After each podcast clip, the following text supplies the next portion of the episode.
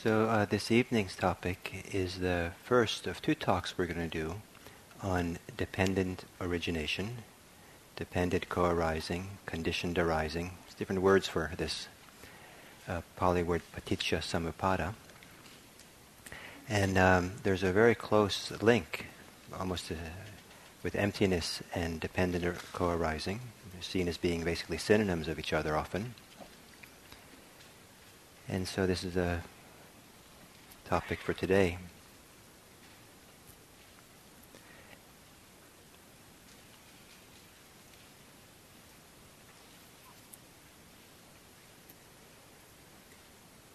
And as a way of beginning,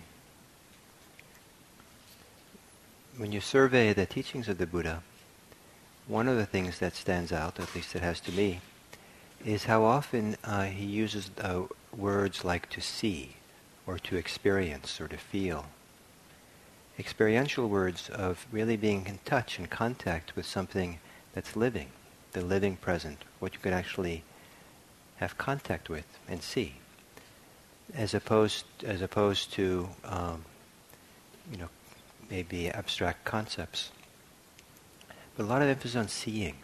And as you know, the word vipassana has the word seeing in it. Passana means to see. Um, and V is kind of a prefix of emphasis, so special seeing or seeing well or clear seeing sometimes it's translated at. But to see.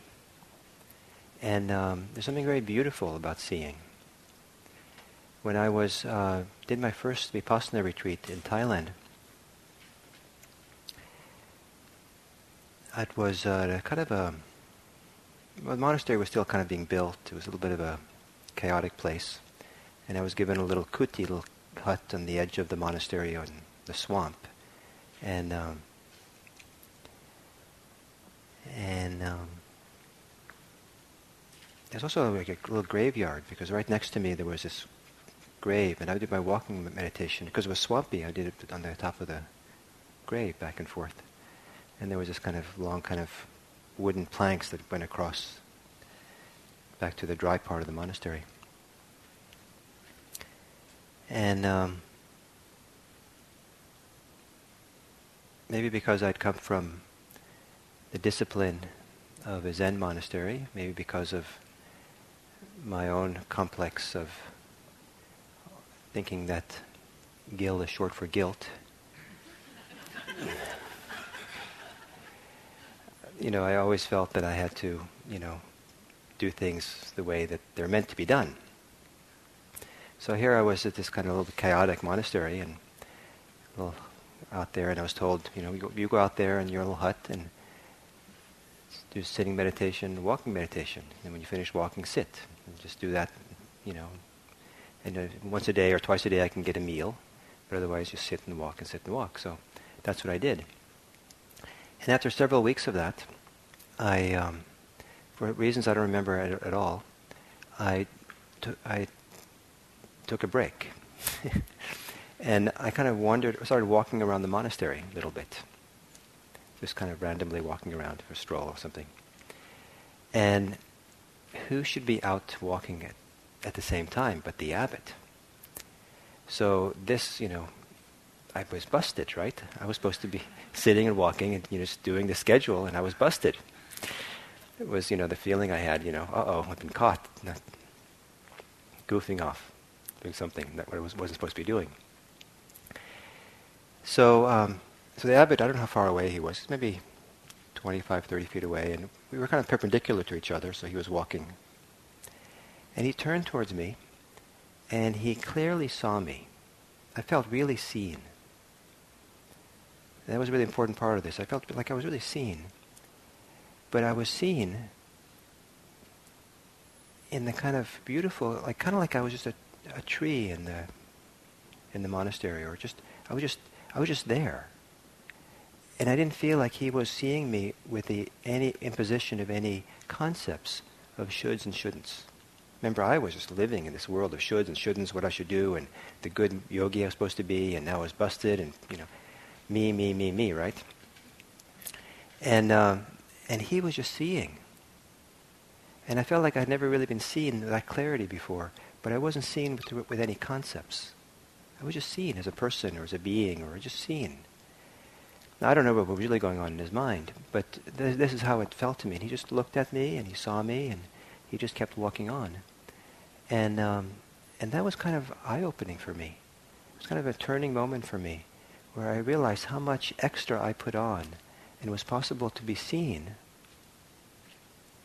free of all these ideas of being whatever, just, just, just being seen. I didn't have to be anything, just be seen.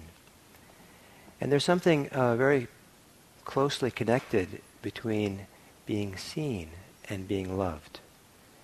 Um, and uh, you see it, uh, I've seen it because one of the big sufferings that I encounter in people who come for interviews, meeting with me, is a suffering that comes when people, when they were children, they weren't seen. And people will come and tell me, you know, I wasn't five, six, you know, I was a little kid, and there was no one saw me. And um, it's very, very difficult to grow up and not really properly be seen by a parent or an adult. And I, so I think that, you know, being seen is uh, very similar to being loved. And here in this practice, vipassana, we're being asked to see. And I like to think of it as an act of love to see, to look more carefully. What is this? What's really going on here? Let me look more closely. Let me look through or behind the veils and see what's really there. Remember the veils, the curtains that Toto pulled aside? Before, those of you who saw the, the Wizard of Oz, the great, majestic, abstract wizard. As long as it was abstract, there was kind of an illusion. But when the curtains were pulled, you saw this little friendly guy. Wasn't he friendly? I don't remember.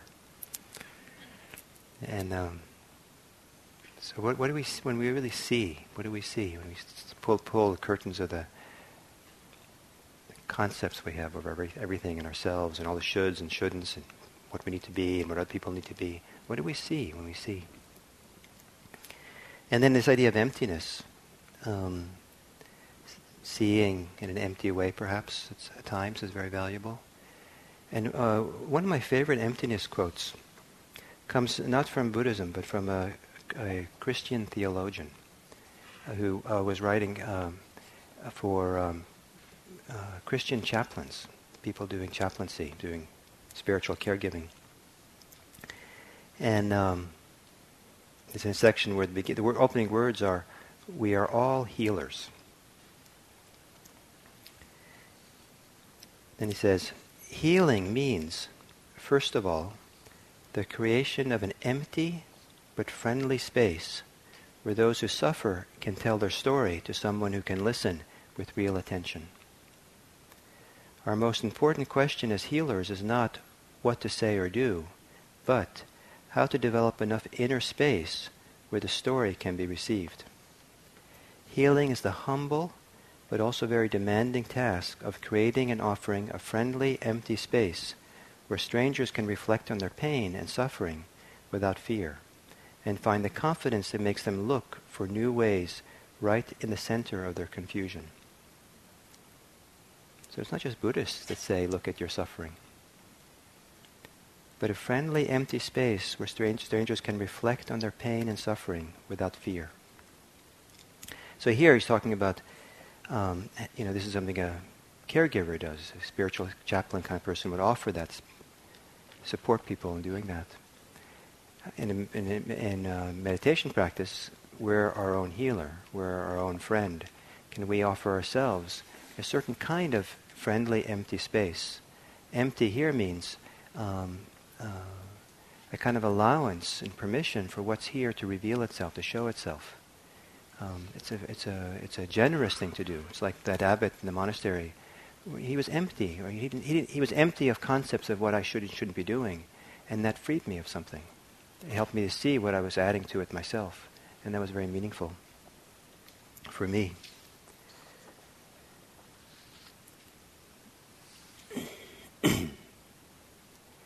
so I, I see as one of the tasks of mindfulness practice is to see clearly what it actually is, as opposed to seeing, as opposed to imposing or projecting concepts on our experience. And we, I think all of us have had the experience as people having others project ideas of who we are. You know, once upon a time you were grumpy, and every time that person sees you, they kind of cautious around you because they think you're the grumpy one. You know, wait, it only happened once. Or, or you know, just or you're someone's spouse, and they see you through the filter of that spouse, and you kind of want to shake them up and say, "Wait, I'm a person here." There's all kinds of ways. One of the little lessons that was meaningful for my Zen teacher when I was mid 20s. For some reason, I was talking to him about my father, I guess my relationship with my father. And uh, he pointed out that um, my, uh, my father was a person before he was a father. And that, uh, you know, after I was gone from home and all that, he had a whole life separate from being a father. And it kind of woke me up. So, oh, I guess this person is not just a father. There's a whole other, you know, maybe a lot of other people there. But I was, you know, so set on seeing him through that role, with expectations and ideas of what that all meant, and um, certainly a role that he signed up for. But it's still a role, and could I now, as an adult, put that aside from time to time and try to see him in other ways? What other aspects? Who was he? What kind of person was this?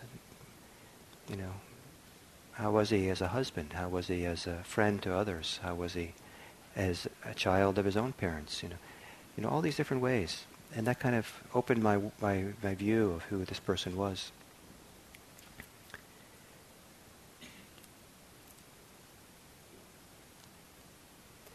So Guy this morning talked about selfing, the ahamkara, the making of self, as a, that the self self is see it more from the point of view of a verb rather than a noun. As soon as you make it into a noun, the tendency of the mind is to make it into something fixed, something that doesn't change. A verb implies something is changing in process. And um, so here's a story about the true self.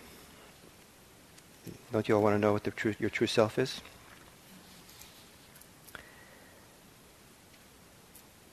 A woman came to the monastery determined to ask the abbess how she could discover her true self. She had assumed many identities over her lifetime, most of them most of them identities others had expected her to have. When she presented her concern, the abbess replied, Since knowing the true self is so important for you, you should ask this question of someone who has fully penetrated this issue. We have a very learned monk here who has read every Buddhist scripture and the many commentaries. He studied with some of the greatest Buddhist teachers of this age. he has spent years meditating and has deep realization. Come, I will introduce you to him. The abbess led the woman into the courtyard, where a solitary monk was absorbed in sweeping. That is him, said the abbess. When you're interested in the true self, it's important not to be abstract. Don't ask what the true self is. Ask him what his true self is. Shyly, but with great hope, the woman walked up to the monk and asked, What is your true self? The monk smiled and continued to sweep.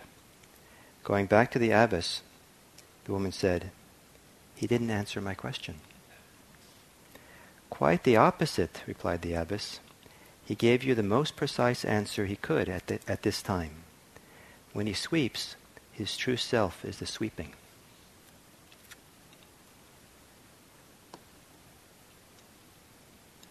Is that satisfying?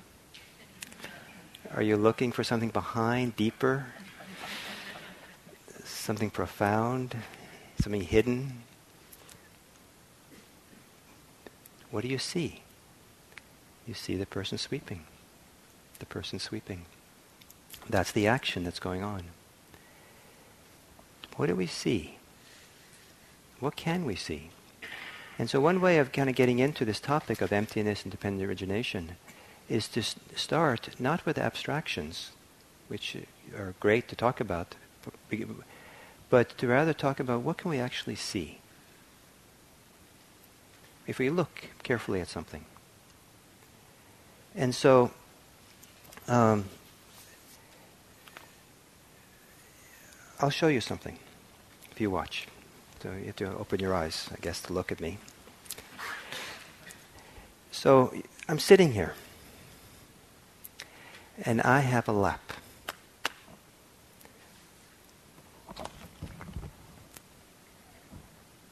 What happened to the lap?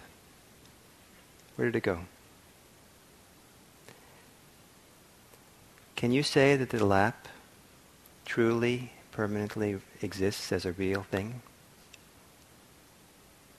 But can you say that the, that the, the lap doesn't exist? Where's the lap? So there are things that we can point to that we can't quite say that they never exist, don't exist. And we can't say that they do exist in some kind of solid, permanent way. They are there dependent on particular actions, particular ways of being. And so um, uh, that lap is dependent on me sitting down in a particular way. The disappearance of that act depends on me standing up. The existence of a lap is not independent of those conditions as they come into play. Now, if, a, if I permanently forever sat in a chair, you might say, well, laps are permanently existing things. But if you can see, if you watch the process of the lap appearing and disappearing, appearing and disappearing, then you're not going to fall into the idea that there's a permanently existing lap, or the idea that there's no lap exists at all. Laps are non-existent. Laps ex- exist in a particular way. And so the Buddha has this very interesting word, uh, verb, called becoming. And, um, you know, in, in colloquial English, it's kind of, you know, you're either a becoming person or not. It's very becoming of you. But in uh, Buddhist English, the word is, it translates bhava, becoming, um, is a process of things coming into existence, the process of things occurring. And so rather than asking what exists, what doesn't exist, if you're focusing on seeing, seeing verbs, seeing actions, seeing, then the question is, what's occurring? Occurring is a, you're seeing a process. What's occurring right now? And many of the things that we think of as fixed things are processes. Some of them are stationary for a long time, but, uh, but in a variety of ways they're processes. And it's interesting to see them as such. And part of the value of careful mindfulness is to see, not just uh, uh see how things occur, which means to see that things how they arise to begin with and how they pass away. So if I'm walking down the street and I see this really mean looking person that has all the clothes and paraphernalia and looks and hairdo of someone who tells me my life is in mortal danger. I don't know what, you know. You know, you know, it doesn't have to be so dramatic, but I'm walking down the street and I see this person, and then I can see arise in my mind the thought, oh, that's a dangerous person. Now, if I, can, if I don't see the thought arise, then there's a strong tendency to entangle what I see with my assumption. That person is, in fact, dangerous. I don't see any, you know, so it's, it's mingled, those, the, the opinion and the, and the seeing. But with mindfulness, we separate out, and you can see the arising of the thought, oh, that's a dangerous person. And because I can see the arising of it, I can question it. Is that really true? Let me look more carefully. Let me give the person a second chance. And then you see, well, actually, the person's smiling. I hadn't seen that smile. I, I just saw the clothes or something. And I jumped to conclusions. So you can see the arising of his thought, dangerous person. And you can also see the passing away of it. So, you know, and, and when we, there's a lot of situations in life where what we see is not the person. We see our projection, our assumptions, our ideas about the person. And it's okay. I mean, some of those things are appropriate. Like, you know, here at Spirit Rock, we have cooks. And when you go into the kitchen, when, they're, when those people are cooking, we kind of ask you to treat them like cooks. And you should have that projection. You should have that thought arise in your mind. These are cooks. But if you run into them, you know, in town someplace on their day off, they're much more than cooks. There are other things besides cooks. And so if you know how that idea of this person's a cook arises in the mind, you can also see that it conceives. You can let go of it. And you can see, I can put that curtain aside. Maybe I can see there's more to this person just being a cook. So we do the same thing to ourselves. We project ideas of what it means to be a self, what it means to be a person. And these are really deeply ingrained in our psychology because they, they're kind of come with, you know, our breast milk, you know, growing up, the ideas, because we have cultural ideas, family ideas of what it means to be a, a self. And it's really hard to see how deeply embedded our particular conditioning is around the self that we have. Uh, I had a uh, dramatic uh, experience of that. I've told the story many times of of being in the monastery in Japan, and um, and spending. I was there several months with a lot of young Japanese Zen monks, doing everything vigorously and quickly and whatever. Zen no chikara, Zen power was the word. Everything that you do is Zen power.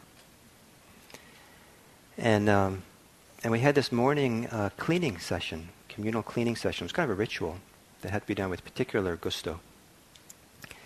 And so, you know, it was like uh, 10, 15 minutes or 20 minutes. It was kind of fun if you're young. And um,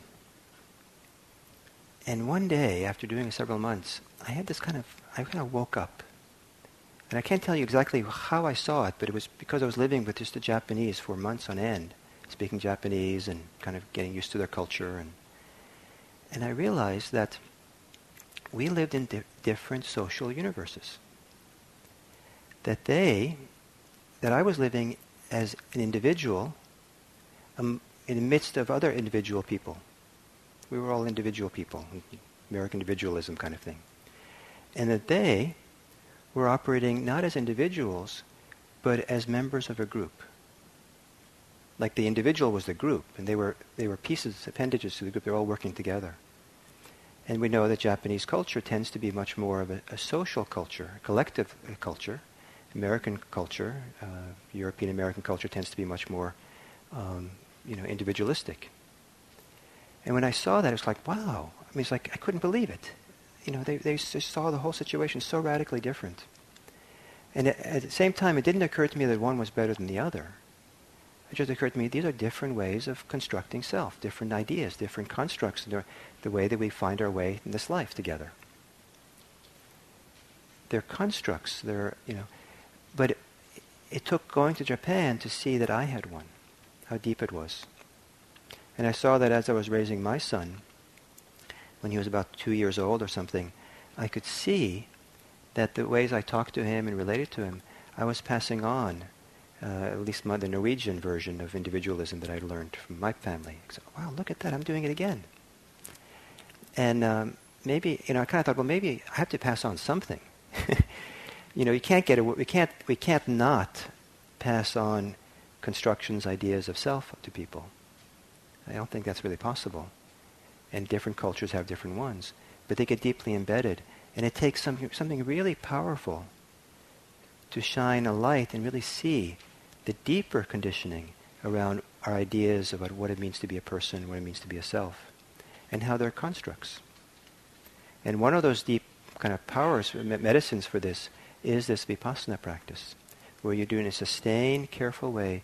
You're looking more deeply, looking more deeply. And it's sometimes talked, said to be that uh, this practice is a kind of deconstruction process, where because uh, you're, you're quieting down or letting go of the, all the extraneous activities of the mind, you let go of the extra activities that are involved in constructing self, making ideas of how you should be in the world and how you are in relationship to other people. And we've already talked about how, you know, so much of, I think, our thoughts and stuff are self-referential in nature.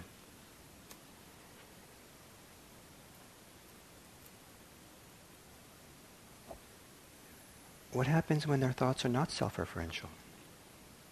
I think often our thoughts are self-referential, but often they're self-referential in reference to others. And a big part of how many of us see ourselves is in relationship. We have a relational self. And we're trying to negotiate the relational self. It's also possible to rest and be at peace in what I like provisionally call the non-relational self, where the mind is not concerned about how, I'm, how am I in relation to other people? How do other people think about me? Do other people like me, not like me? Am I better or worse than other people? Um, what do I get from that person? How is this person going to meet my needs? Um, you, know, all, you know, this whole relational world is an important world, but it's all part of this construction activity that goes on. And it's fine to do to a certain degree, but to pull those curtains aside and then to see, and one of the things to see is important things to see is not like necessarily what's behind the curtain, but what's important to see is that the, um, the, the thoughts, the ideas, the beliefs, the feelings, the emotions, they arise and they pass away. There's a time when they're not there, and they come into existence. Then they pass away. And if we can see, clearly see how something arises, then the Buddha said, we're not going to negate and say it doesn't exist. But if you also see that it passes away, then you're not going to say that it that it, it does exist. So it neither it's not that it, it doesn't not exist and it doesn't exist in some substantial permanent way. It's an occurring phenomena. And occurring phenomena pro- are processes that are dependently arisen. They arise because certain conditions come into play, and they pass when certain conditions pass away. Now, this can seem maybe excessively abstract or boring. It happens to be the insight that was the key insight the Buddha had that allowed for his awakening. It was a key insight, teaching that his main disciple Sariputra heard that awakened him. In a very simple way. Um, uh, Sariputta, before he met the Buddha, met one of the Buddha's disciples. And he asked, you know, who's your teacher and what does he teach? And the Buddha's disciple said to Sariputta, of the things that arise from a cause, the Buddha has told the cause, and also what their cessation is. This is the doctrine of the great teacher. That, you get that? Of the things that arise from a cause, the Tathagata has told the cause, and also what is their cessation. So the things that occur, the Buddha says, he points to why they occur, and how you know, what is it that what, what, what they're dependent on. Or to say it another way, this is a very famous passage. Again, it's, you know, probably put you to sleep. But this should really excite you. This should be like, wow, this is like really interesting. This is like, this is revolutionary. This means, this means there's hope, real hope.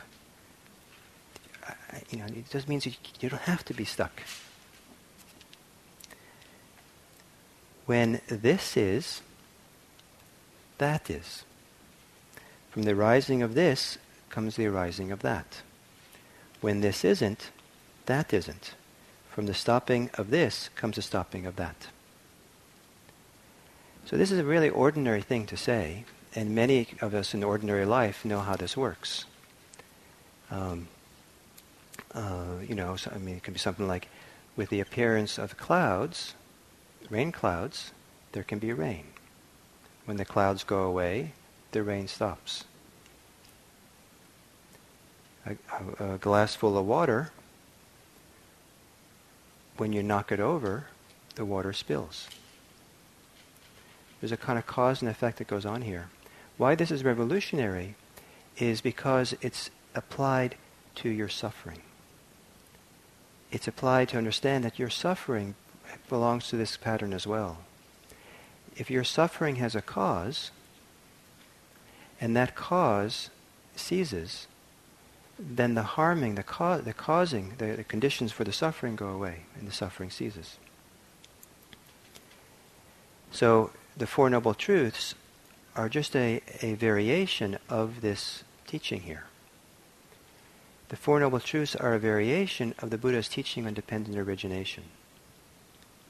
And the simplest version of dependent origination is this one here. When this is, that is. With the arising of this comes the arising of that. When this isn't, that isn't. When the stopping of this comes the stopping of that. When craving is, suffering is. With the arising of craving comes the arising of suffering. When craving isn't, suffering isn't. With the stopping of craving, suffering uh, comes the stopping of suffering. So then reworded a little bit to include the Eightfold Path. Um, there is suffering. There is the cause of suffering. There is a cessation of that cause and a cessation of suffering, and there's a path leading to it. And that formula, that idea of the Four Noble Truths, there is something, there's the orig- origination of it, how it begins, how it arises, the causes of it, and the cessation of those causes, the cessation of the thing, of X, is a very common formula that appears over and over again in the suttas, in the four, in four foundations of mindfulness. It, it talks there about know, knowing things from that point of view. In, um, and just, just over and over again, the key insight the Buddha had to make, had made and was teaching, was that there's something, if you look at it carefully, you'll notice the cause and the conditions. And you'll notice how to seize those. You see the passing of it. So to look at this, so so the looking that we're asked to do in this practice is to stop, create empty space in a certain kind of way, to allow things to be there, to see what's there. It's a big part of the practice is just to see what's there.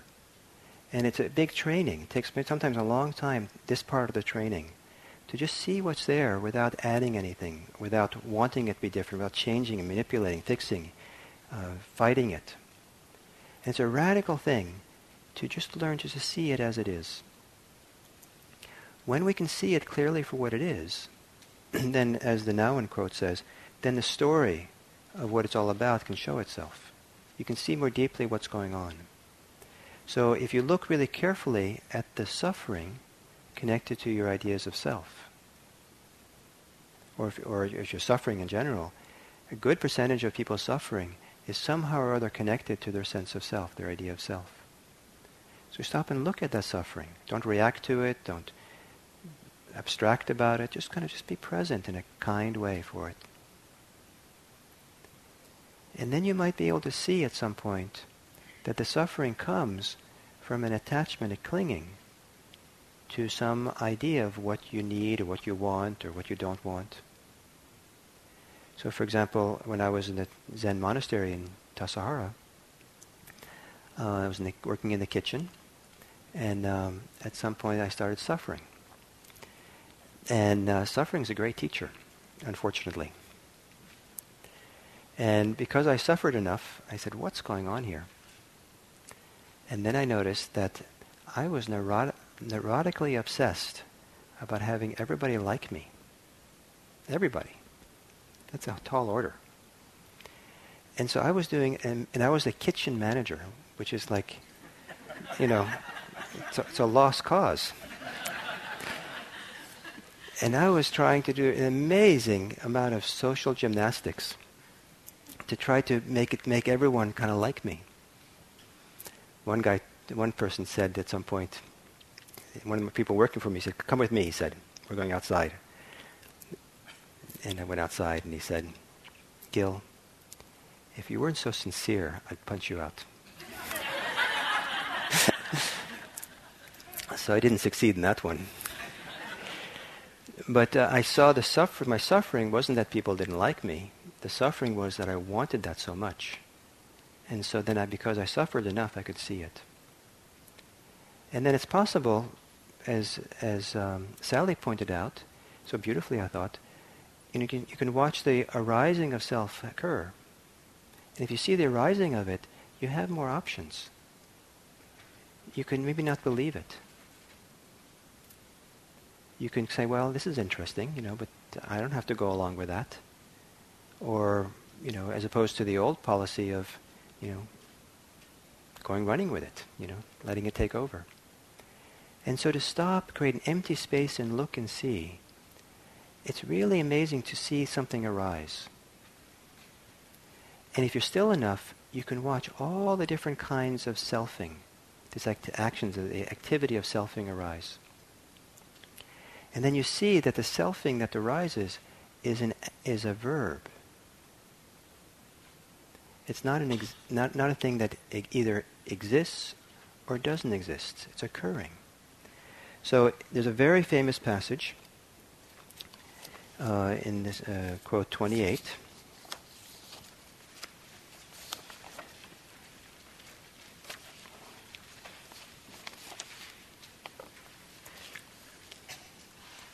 that I think maybe now you're a little bit prepared to appreciate. Uh, a monk asked the Buddha, What way is the right view? What's the right way of understanding or seeing things? And um, the Buddha replied, This world, meaning here means the world of people, people, for the most part depend upon a duality upon the notion of existence and the notion of non-existence. But for one, but for one who sees the origin of the world, as it really is with correct wisdom, there is no notion of non-existence in regard to the world.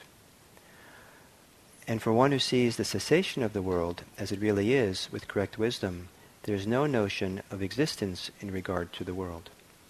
So, you know, he doesn't mean the world of the, you know, the, the earth, few of us have seen, been around for the beginning of it. But he's talking about the, the, um, the, the world that the senses creates, the world of sensations, of perceptions, the one that's constantly occurring here and now, the immediacy. The Buddha said the world is really discovered in this six foot or this, this fathom long body of how we construct, experience, sense, feel, the experienced world that we, we have. And it's possible to notice how the experienced world arises and passes.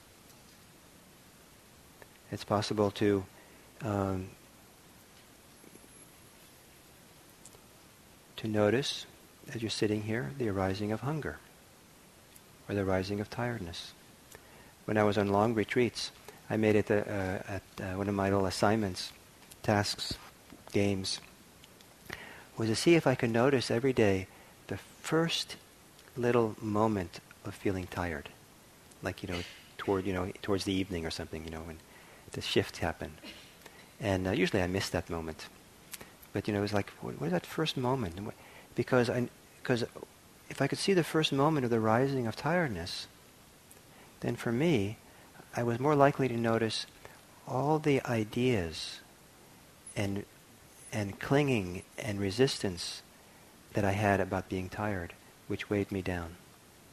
And I could tell you gory stories of how I suffered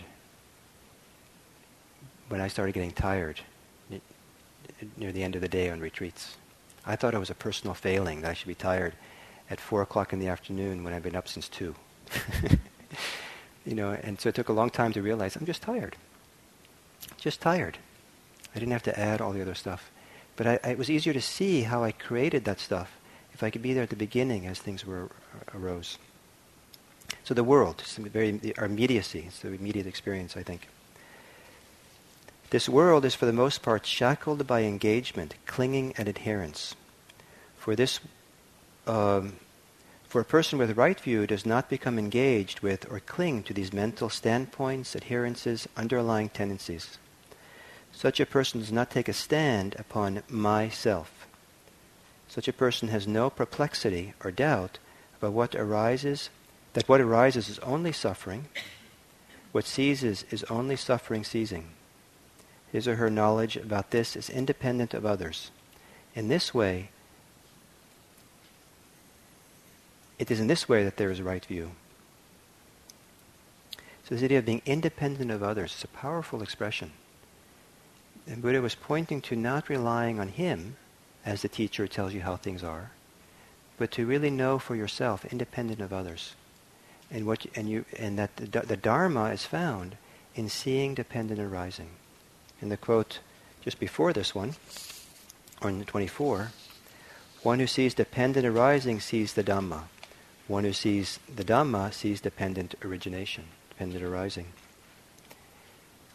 So, if you really see how things arise, when, or say differently, when you see how things arise, and you see how they can cease, then you see the Dharma. So we keep looking. Okay, what's here? What's here? not to overlay dependent origination on the world, but to have the world show dependent origination because we see clearly. So then uh, this goes on, this passage 28. All exists is one extreme. All does not exist is the second extreme. Without veering towards either of these extremes, the Buddha teaches the Dhamma by the middle, the middle path, the middle way.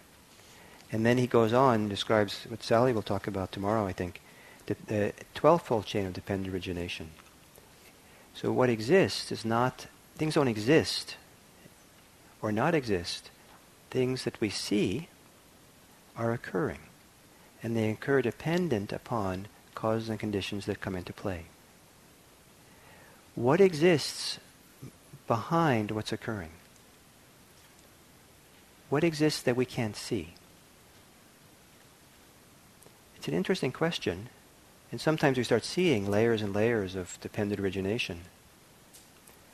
But I think that the, you know, the Buddha was suggesting it's enough just to see. Be content with your seeing. You don't have to go looking further for you know deeper metaphysical truths of things. So in that quote, now 27, just before this,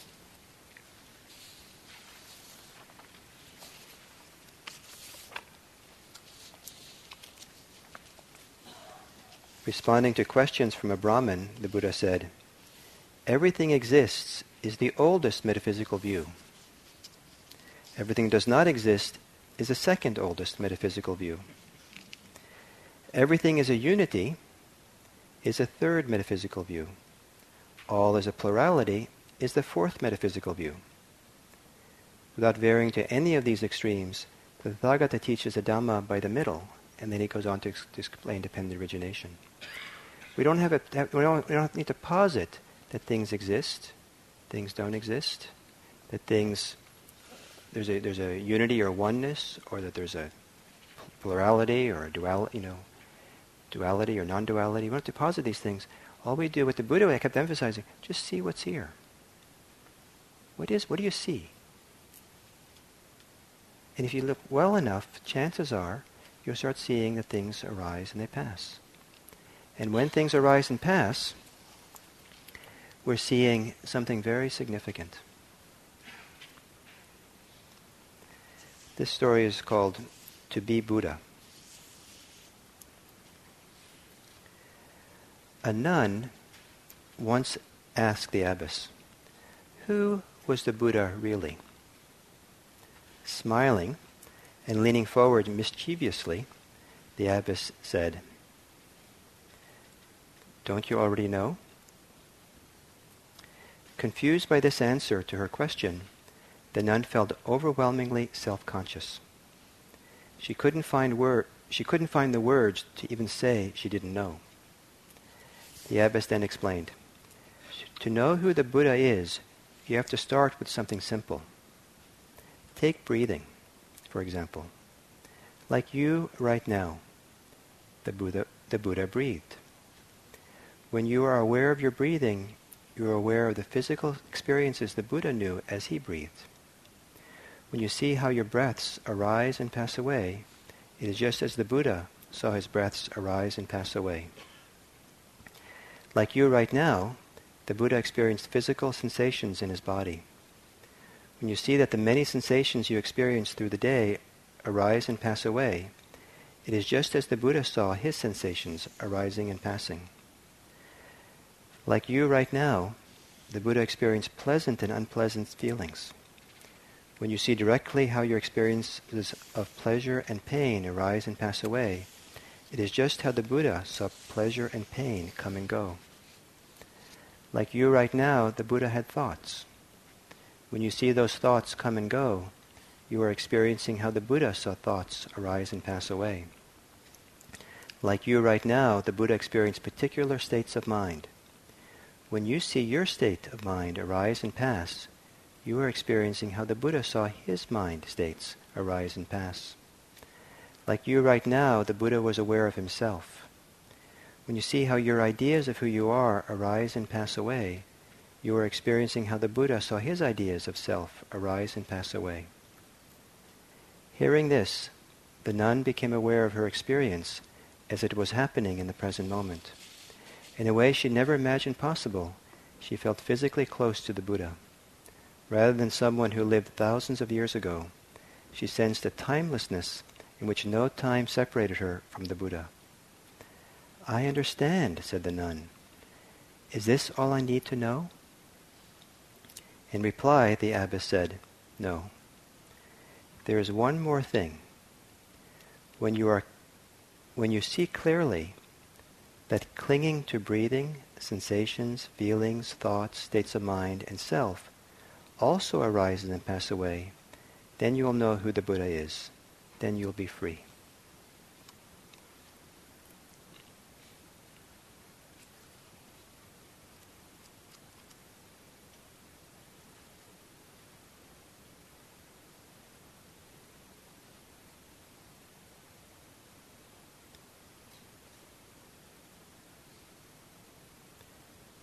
So we turn to look.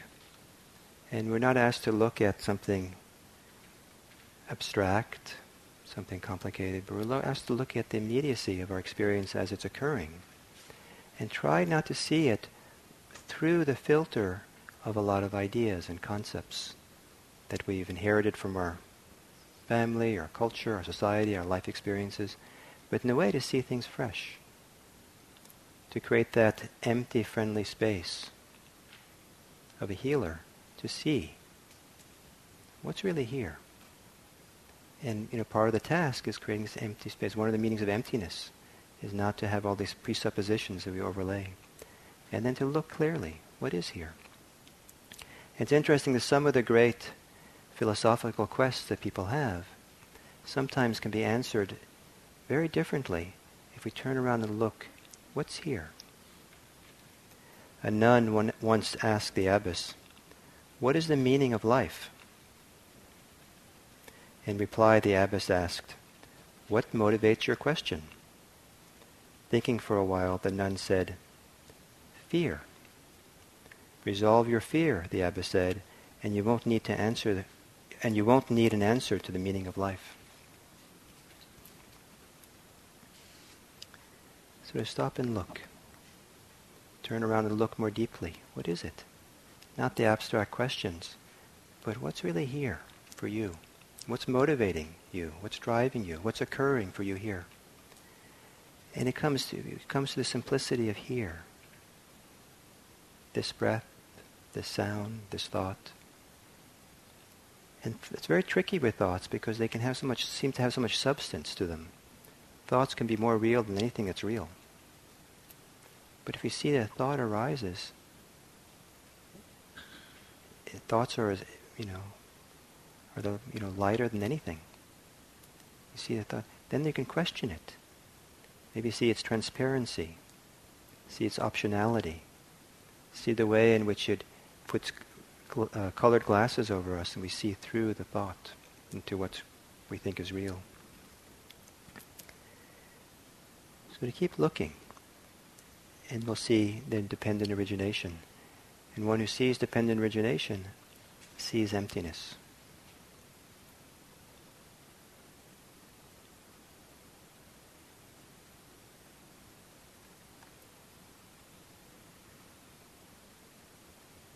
So I'd like to end with one more story. And the story is called, uh, titled uh, Wisdom and Compassion. And the title was an important part of the story. Though I wondered whether perhaps for, for you I should have titled it Emptiness. So either way. When it was time for the monastic community to meditate, the new nun headed for the meditation hall. Placing her shoes in the shoe rack, she looked down and saw they were not lined up parallel to each other.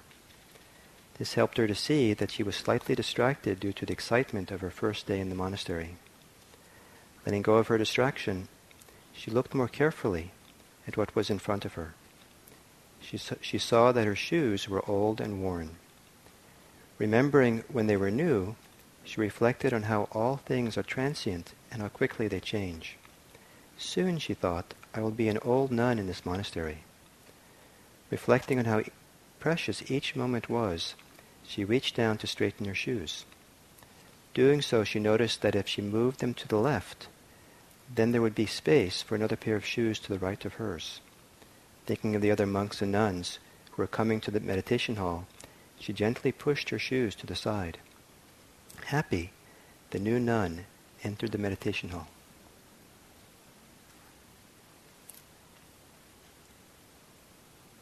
Wisdom and compassion in action emptiness in action. May you meet emptiness, wisdom, compassion, in how you put your shoes down, in how you open the door, in how you pick up your fork, in how you chew your food, in how you walk the paths of Spirit Rock. That's how you sit down on the cushion. Is how you attend to your breath how you attend to your suffering. Creating the empty, friendly space for it all.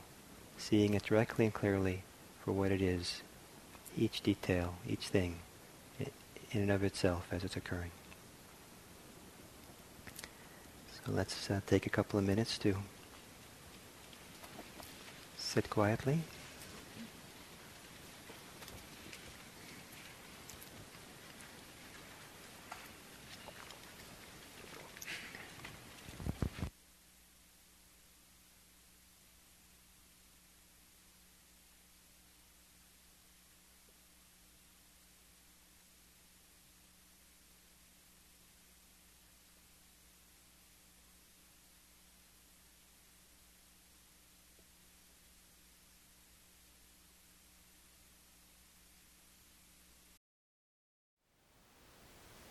Thank you for listening. To learn how you can support the teachers and Dharma Seed, please visit dharmaseed.org slash donate.